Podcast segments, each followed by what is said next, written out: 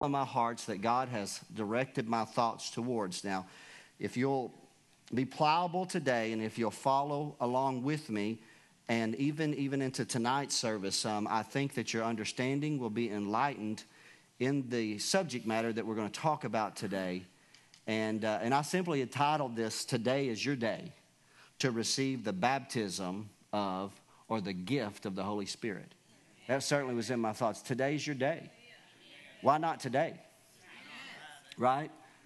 And, and so I'm going to share with you, and I'm going to take, eh, I won't be able to answer every question, but I want you to know this is a subject matter that I have searched out diligently, purposely from my own selfish motivation because I was not raised up historically in the Pentecostal church. And so when I was first brought into and confronted by Pentecostalism, which is a, a vibrant anticipation of the work of the Holy Spirit in the corporate setting and also in the, in the individual life or the private life of the individual believer, um, especially as it related to tongues on a personal usage and also a public usage of speaking in other tongues. I wanted, I, I made it my own personal journey to educate myself to study and to learn, and, and then certainly to receive. But when I was later more active in ministry, I want to be able to help others. Amen. I want to be able to share with you doctrinally. I want you to be able to pull down strongholds that could be in your mind. Because, see, the enemy can use even good people. I'm going to borrow a passage of scripture in the book of Acts, I believe it was the 14th chapter. It said that those of the circumcision, which those were the Jews or the Judaizers, poisoned the minds of those who believed. The, the newly founded church was poisoned, their mind was poisoned by people that thought they were doing God a service. And many times that's one of the greatest hindrances to people receiving the experience that we know as the baptism in the Holy Spirit because someone else's doctrine has poisoned their mind and they cannot believe or they do not believe. And so the only way to confront uh, doctrinal error, in my personal opinion, is with doctrinal truth. And I can't cover it all in one subject matter today, but I believe that it was the voice of the Holy Spirit in my spirit that said, that brought me to this passage today, that said, or to this text or this subject matter, because it changed my life at 17 years of age. And I believe it can change your Christian experience as well. So let's pray and let's be pliable today. Let's believe God in this house. Father, we love you and we are grateful to be here humbled by being in this room. I pray, Lord, today that preaching would and teaching would be readily received by our, our, church family. But even more than that, Father, I pray that faith in the heart of each listener, God, today would grow and their understanding of this experience would grow. And God, that there would be a true hunger in our hearts to receive of the baptism in the Holy Spirit. And if we have received, that God, that we will continually exercise this gift Father, for our personal edification and the edification of the corporate body. So, Father, I love you today. I ask for your anointing presently or publicly today. It's in Jesus' name. And everyone said, Amen. And you can be seated. That is just water in this container, just so that you'll know here that I'm not a hypocrite. I did not bring coffee or tea that I have chased you out of the sanctuary with into this sanctuary. Let me take a moment of time to use this phrase real quickly. It's called a, a distinct doctrine. The Assemblies of God is a part of what was known as the Pentecostal church, and certainly now the Pentecostal slash the charismatic movement worldwide, which has become easily the fastest growing arm of Christianity, with numbers exceeding worldwide 500 million uh, believers or adherents that are a part of the 2.2 billion Christians around the world. And this movement is really the only part of Christianity that is growing to keep up with any type of population increase. And that's because God promised He would pour His Spirit out upon all flesh. Is that right? And but I want to take a moment. The Assemblies of God often will say this in some of their in, in some of their um, little flyers. It will say our distinctive doctrine. Now, by doing so, they're not claiming, and I'm going to say we're not claiming that we that this doctrine is exclusive to the assemblies of God. However, it is a doctrine, though, that uh, historically has been the earmark of the fellowship. It's been the thing that you could easily identify a particular people group that worshiped under the title of the Assemblies of God is because of the belief in the baptism in the Holy Spirit, with the initial physical evidence of speaking other tongues.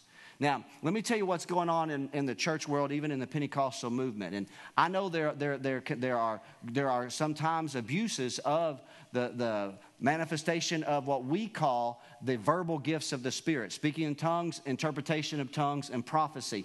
And we know that there are oftentimes there have been abuses or misuses. But just because something can be abused does not mean that it should not be used right? And oftentimes, what we have done is we've thrown the baby out with the bathwater. When rather, uh, correct teaching would have set things in the right parameter from the very beginning. And even when something gets out of the right, gets out of the parameter, it can easily be steered back in. All right?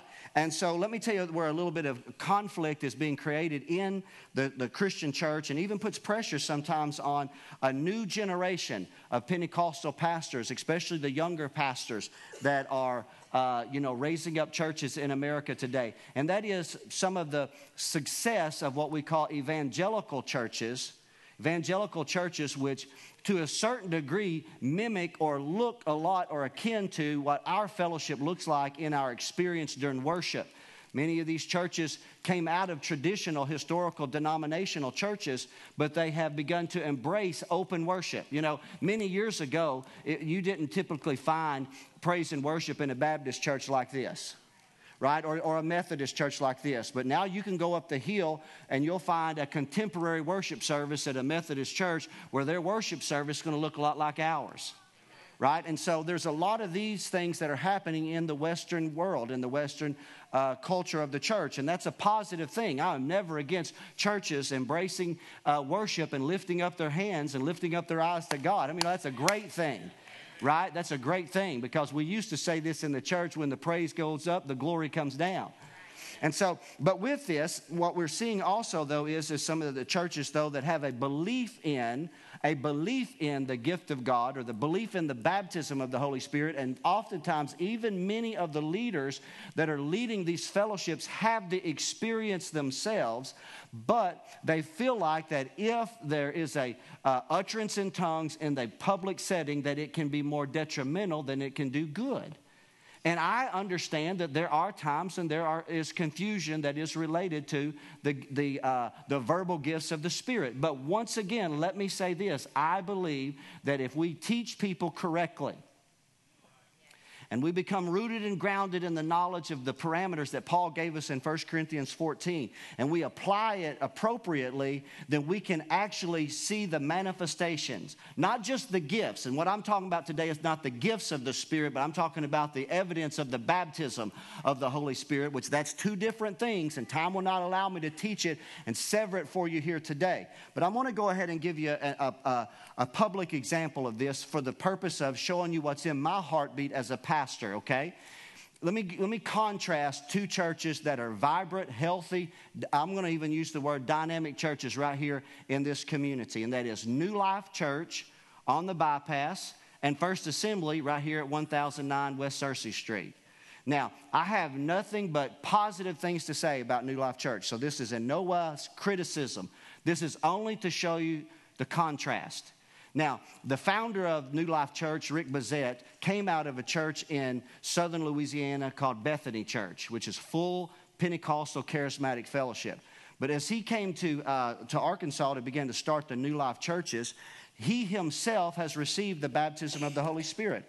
But his doctrinal belief was is that he also saw a lot of confusion with it in certain circles of the church that he grew up in or small churches that he may have grown up in before he arrived at Bethany. And so, therefore, as he started New Life Church, they wanted to limit the verbal gifts of the Spirit in the main service and to put it rather in like small groups or limit it to small groups or believers' meetings. Now, New Life Church is not alone in this. There are lots of evangelical or Pentecostal churches that have emulated this uh, practice. And so, for a moment of time, so recently, now that I can understand in one sense because the purpose was is that if you have unlearned or new people to church that have never been around speaking in other tongues, the apostle Paul said if it's misused, they'll think you're mad. 1 Corinthians 14. We're going to kind of line by line look at that in a little bit if it's misused. And I understand that. But on the flip side of it, I've also come to uh, my realization that but once you limit the, the initiation of spiritual gifts, which I believe that the initiation of spiritual gifts starts with the verbal response of the baptism in the Holy Spirit, which is evidenced by speaking in other tongues and prophesying. Once you begin to limit it in that area, then it begins to limit the gift of God in the other manifestations of God, including divine healing or word of knowledge or working of miracles. And so I was, I was uh, meeting a couple of years ago uh, with uh, Pastor Dearman. We were just simply looking over their brand new facility. Pastor Dearman, James Dearman, is the pastor of the New Life uh, Church here in Heber Springs and a wonderful man. And their church has done a great job. And I asked him personally because I was aware of Pastor Bezet's doctrinal belief. And I said, I said, now, I said, Brother James, are you baptized in the Holy Spirit? His response was, absolutely. He said, I speak in other tongues every day. So I um, thank God for that. Paul said, I thank God I speak in tongues more than you all. Right? Didn't he say that? 1 Corinthians chapter 14. So Brother James is unashamed. I mean, he didn't say, well, here, come in and let me tell you about this private. No, he was unashamed. And, and I, but I asked him about the limited teaching on it in the public setting on a Sunday morning.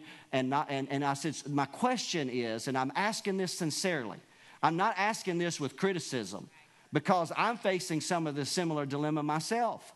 I said, I, but I want to know, but how do you pass the baton? If, if we don't take the time to teach people about it, if we don't put you in an environment where you can receive, then we're one generation away from losing the experience that created our identity in the first place. And he was very honest and said, We're struggling with this. And JoJo was there. And I think you were there, JoJo. Uh, one of the other, might have been Shane, was with me when we were up there. And, and he said simply, He said, We're struggling. So we're trying to have, uh, you know, kind of like special weekend retreats or things of that nature where, you know, and so, so that they're, they're doing what they can do. That's, their, that's what they have agreed upon to do. That's what's in harmony with their leader. That's what's in harmony with their doctrine. And may God bless New Life Church. But I want you to know the contrast to that is, is that we at First Assembly and me as a pastor, I believe in the baptism in the Holy Spirit. And I know that it can be confusing to some of you, but rather than us, because it might confuse you, we're not going to hide it in the corner. What, what I want to do is, I want you to know today is that I speak in other tongues in my private devotion, as do many people do here in this sanctuary. And it's brought personal edification to our lives. It's brought a change to us that set our Christian world upside down.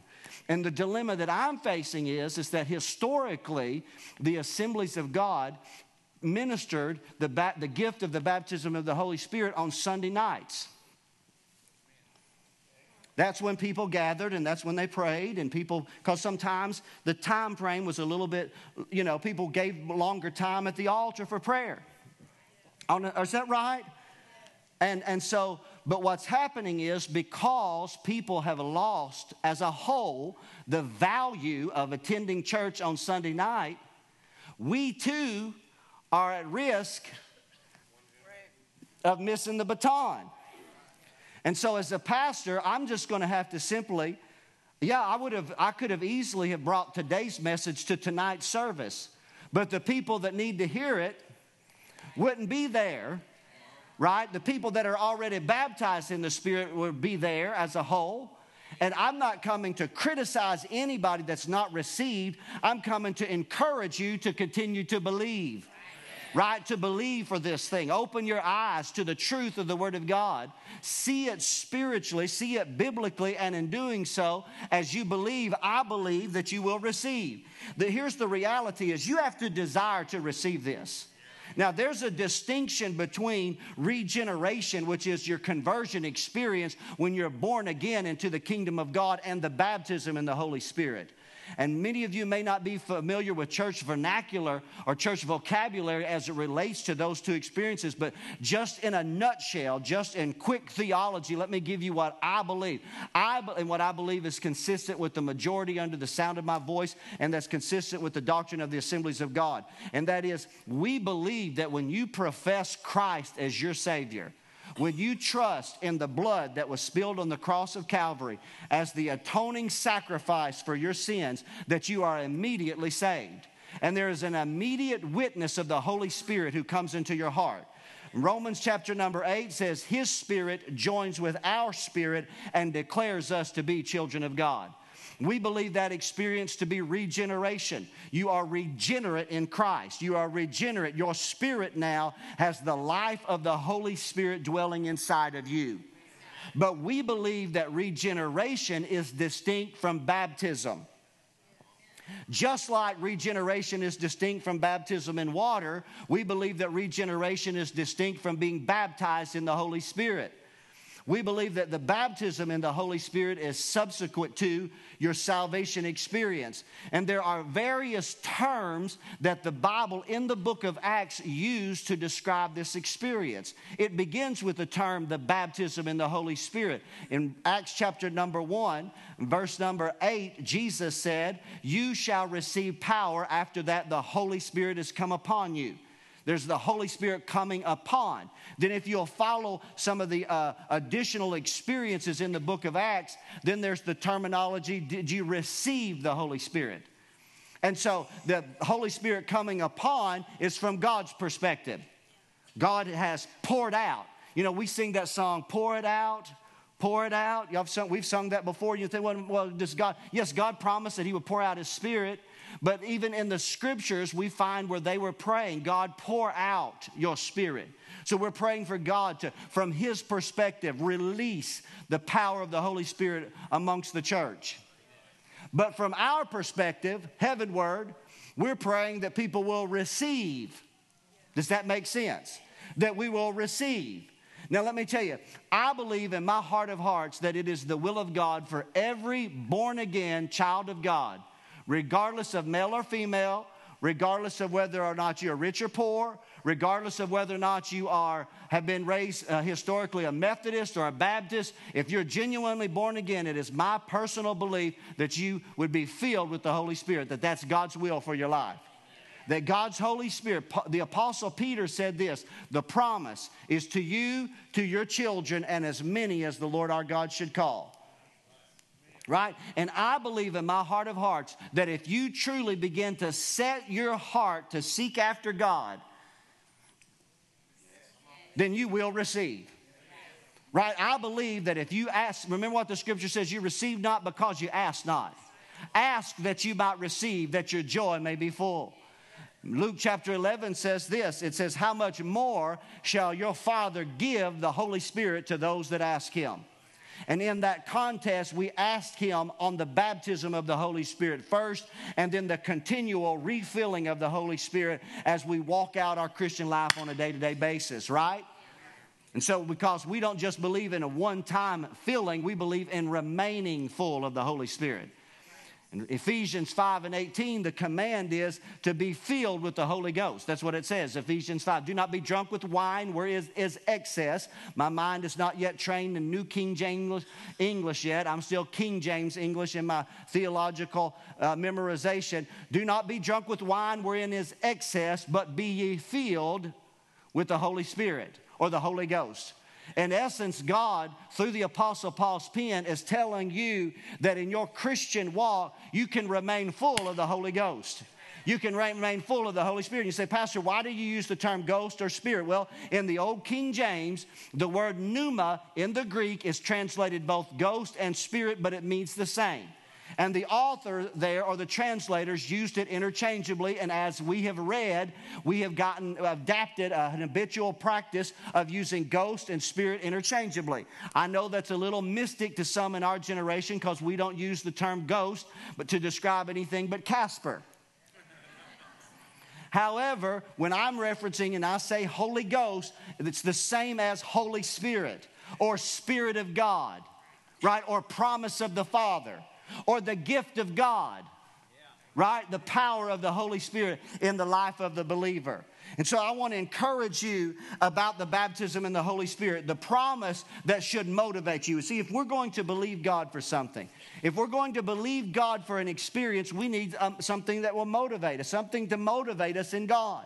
We need so why? Why, Pastor, do I need this experience? Some are going to look at me a little bit funny. Some are going to look at me a little bit odd when I speak in a language that I've never known. Some are going to say it's just gibberish. Some are going to say, like Paul, are you out of your mind? And you say, well, so what's my motivation? It's what Jesus said You shall receive power. The word power in Greek there is dunamis. There are two words translated power in the King James Version of the Bible. One is exousia, and it means authority and it's distinct from dunamis, which means power or dynamite power. It's where we get the English equivalent dynamite. So God, through Christ, is saying, You shall receive miracle power. Come on now, something that begins to change your life, something that begins to lift your countenance, something that begins to empower you to do and to be the person that God's called you to be, to do what He's called you to do, to be the example that He's called you to be, to empower you to witness on His behalf, to be emboldened to preach and to teach, or to just simply share from your own experience, to empower you to lay hands on the sick and to see them recover, to empower you to cast out devils. You say, Pastor, do I? Well, I'll tell you, it helps. I believe you can cast out a devil without being baptized in the Holy Spirit by belief in the name of Jesus. But I'm telling you, it sure makes a difference when you've got the power of the Holy Spirit upon you because Jesus said, I cast out devils by the finger or the Spirit of God.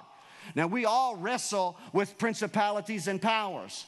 And when the enemy sees you, he needs to see a, dis- a distinction. He needs to know that there's an anointing that's present because he's subjected to the anointing of God. And if you don't have the anointing of God upon your life, then He doesn't feel subjected to you, and then He's always going to be trying to get a stronghold in your life or to subdue you. But when you begin to rise up, Come on, I believe in just kind of rising up and shaking things off. I remember when I was a kid, I shouldn't use this analogy, but I remember when I watched WWF wrestling. You can't watch it now because it's pornographic. But I was a kid, about 17 years of age. They first trans- uh, transitioned from Mid South wrestling when we had the Junkyard Dog and Ted DiBiase to all of a sudden WWF and we had Hulk Hogan.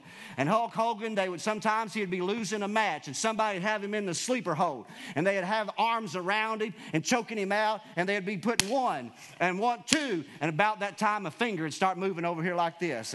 And then about that time, a finger right here would start moving. And then the arm would start shaking. And then the neck would start shaking. And all of a sudden, what he was demonstrating is that there was a power inside of him that was going to break the oppression that was around him. Come on, somebody. And that's an analogy of the power of the Spirit of God in your life when the enemy comes against you, when you feel oppressed, depressed, downcast, and the enemy is assaulting you verbally and through trial and temptation, there is an anointing that's in God. There's the power of the Holy Spirit who's inside of you. Come on, and by the power of the unction of God that you learn to yield to, then not maybe like Hulk Hogan, but maybe like Samson, you can break off the yoke Come on, and you can be the man or the woman that God's called you to be. I'm telling you, that's why I believe in no down days. That's why I don't believe in a, ch- in a child of God coming to the house of God downcast and disheartened. Let me tell you, the joy of the Lord, come on, is your strength. The joy of the Lord flows from the power of the Spirit of God that's on the inside of you. And greater is He that is in you than He that is in the world. Victory is ours if we're filled with the power of the Holy Spirit. We've got the life of God on the inside of you. So that ought to motivate you. Come on and say, I don't want to be like so many other believers, and I'm not trying to criticize them, that their disposition is always downcast always down, always depressed, always defeated. Shame on them because Jesus is victor. And He's given us of the Spirit of God. They just need to be brought into an awareness. Wow, Come on, I mean, I don't have to live this way. No, you don't have to live this way. You can live victorious through Christ. You can live with the power of the Spirit of God in your life. You say, now, Pastor Brown, what purposes are gained by praying in the Spirit or speaking in other tongues? Now, it is our belief it is our belief that when the Spirit of God is given, through the baptism in the Holy Spirit, the distinct doctrine that I'm talking about is that it will be initially evidenced by speaking in other tongues. And you say, Pastor, that's a little odd to me. You know what's a little odd to all of us, I'm gonna be honest. It stretched us and it pulled us into a, a new dimension. It did. Because since we were just two and three years old, we were developing a language set that we were imitating those that were around us and until we learned the English language or until you learned another language of your nationality. And suddenly, the church has confronted you with a doctrine that says when the Spirit of God comes upon you and then you receive Him in your heart, it will be evidenced by an outflow of the Spirit out of your mouth that you speak in languages or utterances that you have not learned and it is unintelligible to your own understanding and it's very awkward to you, especially initially. But as you grow, as you grow in your faith and you grow in your understanding, and then you begin to exercise it on a daily day, on a daily basis. Come on, you begin to see the virtue of it you begin to see the value of it. And I'm going to show you just rather quickly. Time will not afford me to go into great doctrinal depth about this subject matter today, but I'm going to take you into 1 Corinthians 14 for just a few moments before I conclude with a time of prayer at the altar. Are y'all still with me today? Right now, I'm just being honest. This is the doctrine I believe in. This is the doctrine that changed my life. Come on, I've been called to preach since I was a little man, but I responded to the call to preach when I was 16 years old. And then, but when as I was 16 years old, I was going to the Wilburn General Baptist Church, and, and, and, and I preached my very first sermon there, and I was being developed in ministry. But at 17 years of age, I start, or at 16, I started working at Town and Country, a supermarket. When I, at 17, uh, I met a man by the name of Ray Cawthorn, a former member of this church. And, and Brother Ray and I began to study the Word of God together, and he invited me to the Christian Center, the prevailing word Christian Center right here in Heber Springs. And, and so I was exposed to the very first time to people speaking in other tongues. I was exposed to the very first time of people raising their hands in worship because they didn't do that at, the, at where I attended church. But those same people would come to the ball game and they would go, act a fool when I made a basket, right? And then they'd come to church and they'd sit quietly. And so I saw a distinction here. And I said, wait a minute. And, and as I began to be exposed to it, I found myself gravitating to this, what we call the charismatic or the Pentecostal movement. And then I began to be hungry for the experience myself. And I remember the first time I, I, I wanted, a man was talking to me and he said, he said, well, Lee, would you like to receive? Come over to my house. This was a couple weeks before I graduated high school, which meant it was a couple weeks before I got married. Which meant that it was four months before I turned 18 years of age. Oh, I'm sorry, I'm not supposed to speak in tongues in the microphone. And so, with that said, I went over to his house and, and he prayed with me and he laid hands on me and, and, and, and, and he took me through a little teaching and I repented of all my known sin. And that's a good thing, and I'm not against that because you do want a clean heart before God right? And I repented and, and I prayed and I spoke in tongues that night. But let me say this I don't know if I spoke in tongues because God gave me the utterance or I copied those around me because of the awkwardness of the moment. I'm just being honest with you because I, I, there was no empowering moment. There was no, nothing that empowered me, you know, in the Spirit of God at that particular moment. But a little bit later in the summer, I don't know why I felt like testifying about this today, but I felt like I should, so I'm going to. I got the microphone and you got the listening ear. So a little bit later in the summer, it was my, my, my vacation. I'd taken my vacation days and I was working at my mom and dad's house in Wilburn. Sherry and I were going to be moving back to Conway for Sherry to start her senior year in college at UCA, and I was going to join the Air Force uh, in January. And so during that time period, that week off, I was working. No was at home. I'd been outside doing something. It was very hot. I came in for lunch, and Brother Ray had given me a VHS tape. Now, some of the younger people don't know what that is. Before there was Blu ray and before there was DVD, there was this thing. Before there was this thing called VHS, there was beta. Well, this thing called VHS was a, was a message by a man by the name of Morris Cerullo. Some of you still see Morris Cerullo's way into his 80s. He's still on Christian television today. And so, as I was cooling off from the summer heat and I was watching the, the, the, message preach, or watching him preach, I'll never forget it. As he was preaching, he was in the middle of his preaching and he just said this. Remember, this is a pre recorded video cassette because the Spirit of God is not bound to time or dimension. Come on.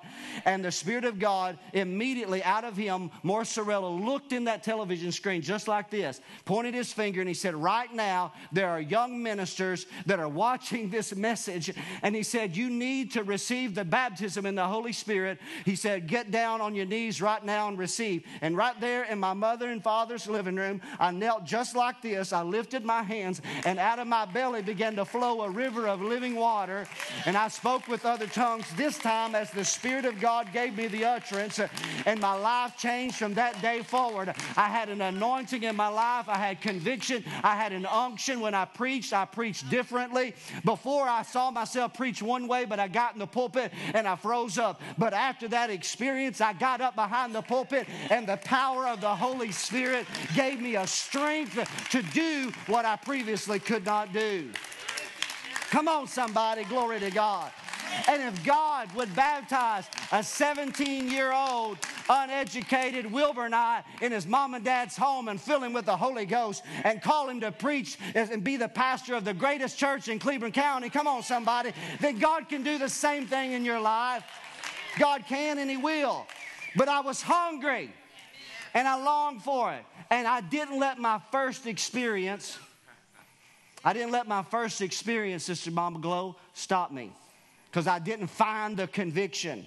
I didn't find it, and I knew there had to be more. I had, and when I found it, come on, I found it.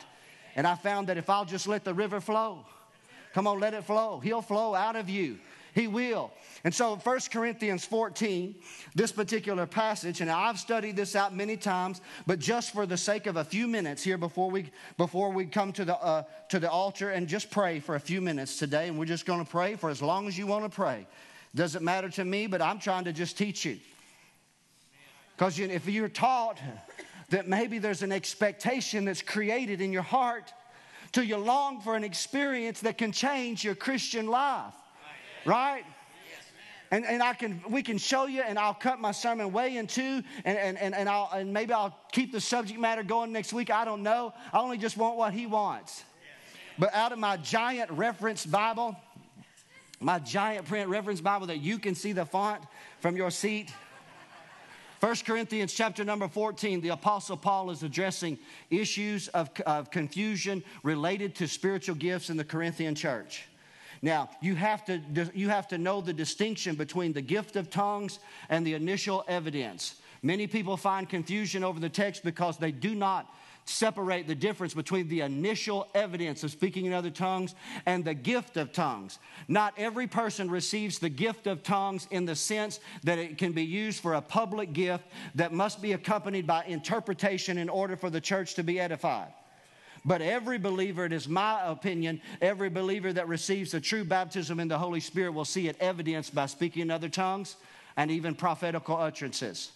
So, as Paul here begins to address these things, just in his writing that he's again addressing the confusion that's related with tongues, there are still things that we can glean from just very quickly in relation to tongues. And I'm going to begin in the second verse. I won't take much time because I've already used a lot of my time here today, and I'm aggravated at that. But it says in the second verse, He who speaks in an unknown tongue does not speak to men but to God for no one understands him. However, in the Spirit, he speaks mysteries. So, and when someone speaks in other tongues, they're not speaking to men. You say, Well, now, Pastor Brown, oftentimes I'll see someone that in the interpretation, the interpretation is to men. Yes, oftentimes that's the interpretation, it's not the translation. In, in, essence, again, as someone has spoken to God in the Spirit, the interpretation then is so that it can be applicable to the congregation for the good of the edification of the body. In the particular passage, the Apostle Paul says that in the public usage of tongues, that tongues must be accompanied by interpretation to edify the body. And then it becomes equivalent to the gift of prophecy. But in our pursuit of this, there are still uh, there's still additional uh, teachings related to the private usages of tongues, such as when you are in the Spirit and you are praying to God, you are speaking mysteries. Did you hear that? You are speaking mysteries. You, what, what, does that mean? You are speaking mysteries. Now you're saying, I don't understand what it means when I speak mysteries. I don't, because you don't understand. The speaker does not understand what he's saying. According to, look at this, keep your Bibles open. 1 Corinthians 14 and 14 says, If I pray in a tongue, my spirit prays, but my understanding is unfruitful. Now, some people stumble over this because they say, well, then if it's unintelligible, then what value can it have? Well, 1 Corinthians 14 and 2 just told you what value it can have. It says, You speak mysteries. Or did you hear what I said? You're declaring the mysteries of God. You said, Now, Pastor, what virtue does that have? Well, now let's just think about that just a moment of time. Faith cometh by hearing, and hearing by the word of God. Faith and your spirit is not bound to the English language. Because God is the author of over 7,000 languages, known languages that are in the world. That if you read closer in verse number 10, it says, None of them is without significance or meaning. So every language that God authored from the day of the Tower of Babel when the, all the languages were confused, God does not need an interpreter.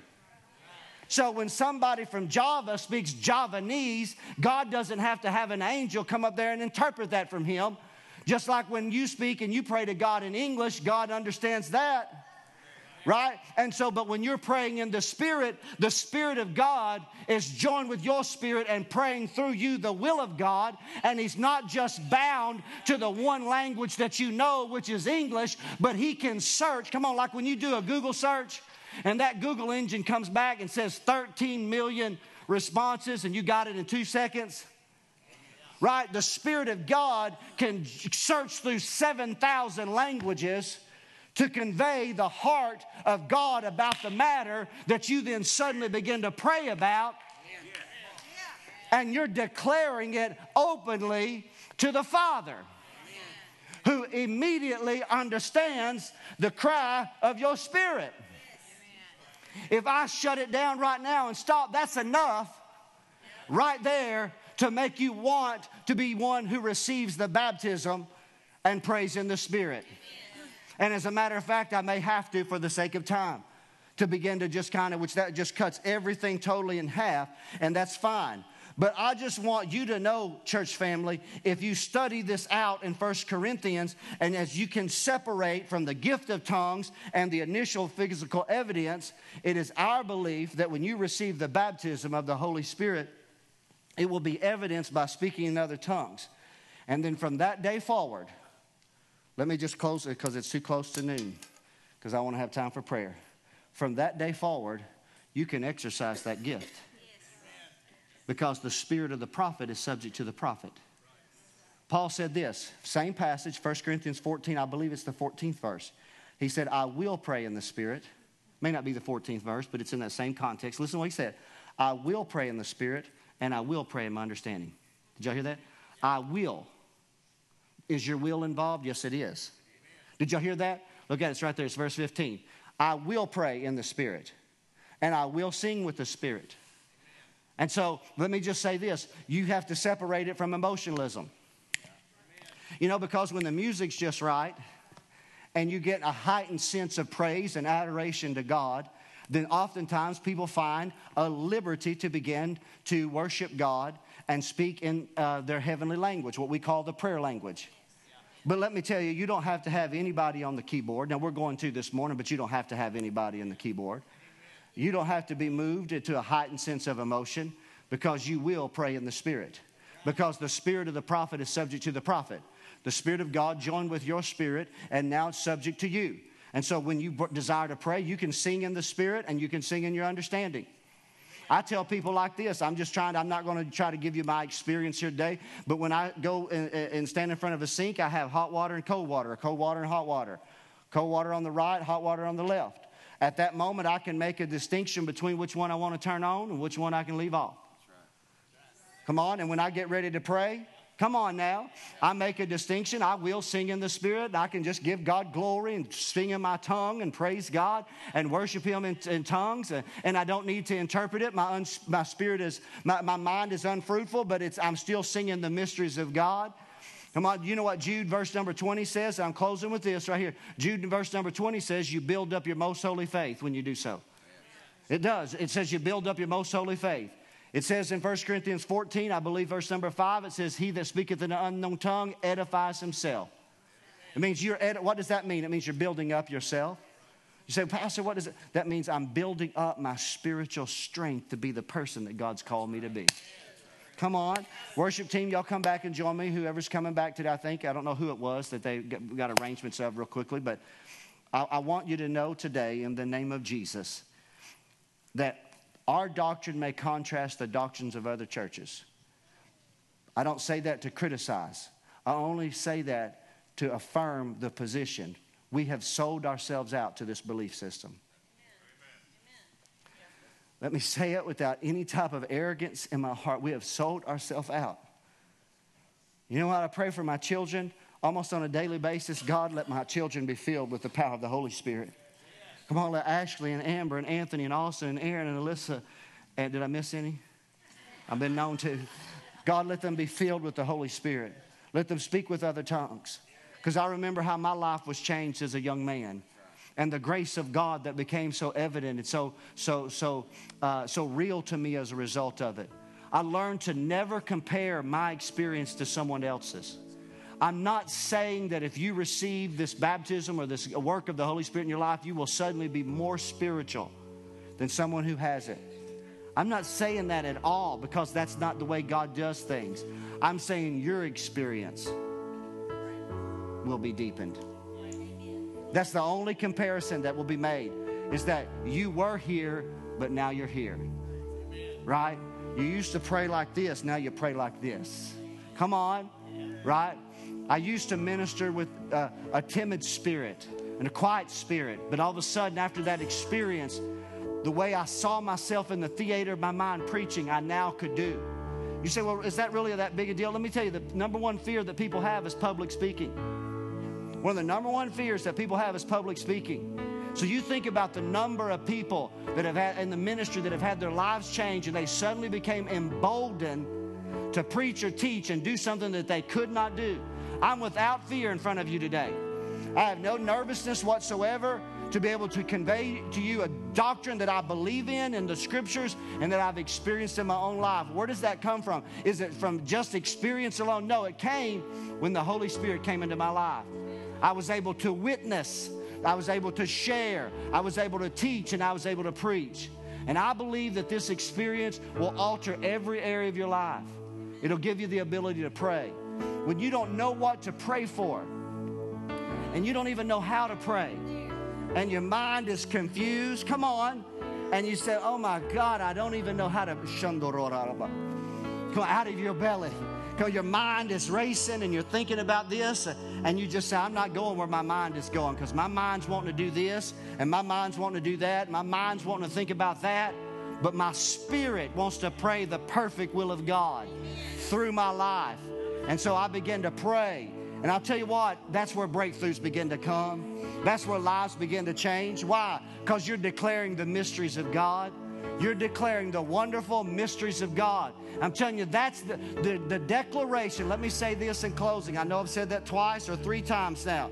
But the declaration of the wonderful mysteries of God is a part of the exertion of God's authority. Let me say that. When you declare the wonderful works of God, that's an exertion of God's authority in your life. See, because the enemy might be saying one thing about you, the enemy might be saying, You're a cheater, you're a liar, you did this, but as you pray in the Spirit, you are speaking against what He's saying. You're declaring the mysteries of God. You're, you may be saying, I'm a new creature in Christ. Old things are past. Are y'all hearing what I'm saying? The Spirit of God on the inside of you is then exerting the authority of God over the accusations of the enemy. And that's how you can go to ch- uh, prayer kind of downcast and come out of prayer coming like, my God, I feel. Come on, bring it on, devil, right now. Come on, bring it on. I'm ready because I know what my God's done in my life. So it's not a sense of arrogance in any capacity, it's a confidence. It's a confidence in the power of the Holy Spirit. And I believe that when you study the scriptures, and I'll try to show you next week more carefully, that when you study, you say, Pastor, how does one receive? Well, I was at home alone that day. You, you can receive anywhere, but the most common pattern, the most biblical common pattern, is for somebody to lay hands on you and you receive. That's the biblical pattern. You read the scriptures, time doesn't allow me to. So today, if you're here today and you just say, Pastor, I just, I just want to pray and I want to ask God for this gift of God. My heart is ready. I'm seeking the Lord. Is there anybody to pray for me? Yeah, there's people that'll pray with you. There's people that'll pray with you today, including myself and Joe. Maybe Dr. Brassfield will join us. Others will join us that I've spoken to, encourage them. And we'll lay hands on you today. And we'll treat you very gracefully and graciously and kindly. And we won't try to bang you on the head and we won't try to blow on you. We won't try to knock you down and knock you over. Right? We want you to be just receiving what God has for you. That's all we want to do. We may pray in tongues around you, but we, as we do so, let me say this we're not trying to teach you. We're not saying emulate what emulate what I do. We're not trying to we're not trying to do that, but we are trying to create an atmosphere of faith. And let me say this before we pray for you. One thing when we pray with you and lay hands on you, you can't speak in tongues and speak in English at the same time. You know, when I go to my faucet, I can turn a little bit of hot on and a little bit of cold on, and it comes out as warm. But with the power of the Holy Spirit and speaking other tongues, I either pray in the Spirit or I pray in my understanding. So, in this moment, to receive of the power of the Holy Spirit, then you don't necessarily need to stand here and say, Jesus, Jesus, Jesus, Jesus, or glory, glory, glory, glory. We're not trying to get you to talk real fast to all of a sudden you catch a word or you hear something that we say and you start repeating that. That is not our intention. Right? Our intention is to just simply put you in an environment where that when you ask, you have the confidence that you've received, and then, like Paul, I will pray in the Spirit. Out of my own belly shall flow a river of living water. I'll begin to sing in the Spirit. I'll pray in the Spirit and I'll give God glory. I'll begin to prophesy and declare the wonderful works of God. Out of my mouth, uh, out of my mouth shall flow the mysteries of God. Father, I will edify myself as I pray in the Spirit, of God, and I will give you glory. You'll begin to sing and worship and pray. And it might be even, and it will be in tongues. It will be accompanied by tongues. So I want to ask you to stand up, church family. And this is a courageous moment. A courageous. Every fear, every anxiety that you've ever had about the baptism in the Holy Spirit is screaming louder than my sermon. Every fear that you've ever had, if you've not received, every ideology that stands against this doctrine is screaming louder in your mind right now and is saying, Don't go to the front. You know that's not true. You know that's not real. You know you don't need that. That pastor's confused. He made this up. He's a part of a doctrine of people that are confused. Uh, they're sincere, but they're confused. That's the enemy trying to rob you of an experience that can change your Christian life. So that's why it's going to take courage. I'm telling you, the, the most difficult thing you may do all day is to take one step forward. That may be the most difficult thing that you do because every force of doctrine uh, that the devil has ever sown in your mind is trying to pull you back and rob you of this moment. But I'm telling you, church family, we're going to lay hands on you, we're going to pray with you, and we're going to trust that God's going to fill you with His Holy Spirit. I'm not even going to ask you to bow your heads or close your eyes. I'm just going to simply say, Pastor, respond to this right here. If you say, Pastor Brown, I, I, it's going to take courage, and I know. But Pastor Brown, y'all just pray with me today. Just lay hands on me. I believe that's the biblical pro- I believe that's the biblical pattern. Then you come forward today, and we're going to pray for you. We're going to pray for you, and we're going to pray with you here today. John's coming. Anybody else? Come on. Don't be ashamed. Don't be afraid. Be zealous. Be zealous after God. Be zealous after God. Come on. This is exciting, church family. I'm telling you, we're trusting God. We're trusting God. We're going to lay hands on y'all. We're going to lay hands. You know, I, I, prayed earnestly this morning. I prayed earnestly last night. I prayed, Father, whoever we lay our hands on, let them receive of the power of the Holy Spirit. Come on, we believe that's the biblical pattern. Now, what I want to ask you to do as you come forward today, I want to ask you today as you as you come forward and pray. You know, I think it's right. It is the right thing to do to just search your heart, be clean in your heart before God. Just ask the Lord to cleanse you and make you whole, make you right, make you new. I'm not saying be born again. I'm sure you're already born again or you wouldn't be up here. But you know, if there's anything in your life that's hindered you, there's nothing wrong with just saying, God, wash me and cleanse me today. I want my heart to be pure. I want my heart to be pure. And I'm going to ask that our church family, those of you that feel especially led, especially uh, emboldened, especially uh, comfortable in praying with people to receive of the baptism, then I'm going to ask you to come forward. Joe's coming. I'm going to hope Dr. Brassfield will come and join with us and others that are, listen, don't feel limited. Just be a part of our fellowship. Make sure you're a part of our fellowship and, and that you're confident in, in ministering to people and praying with people and, and I'm not going to walk you through it. If you come forward, I'm going to suppose you've done this many times, and we're just going to lay hands on people. We're just going to, and we're just going to simply ask uh, that God would fill them, that the Spirit of God would come upon them. And we're going to ask you to just worship. Now, church, let me say this to you that stay. You know it's going to take us time to pray with people. So if you're going to be dismissed, then be dismissed in love, be dismissed gracefully. Don't talk about the weather. Don't talk about the ball game here in the sanctuary. Slip on out into the foyer. If you want to stay and pray, create faith. Come on, create faith. Worship God.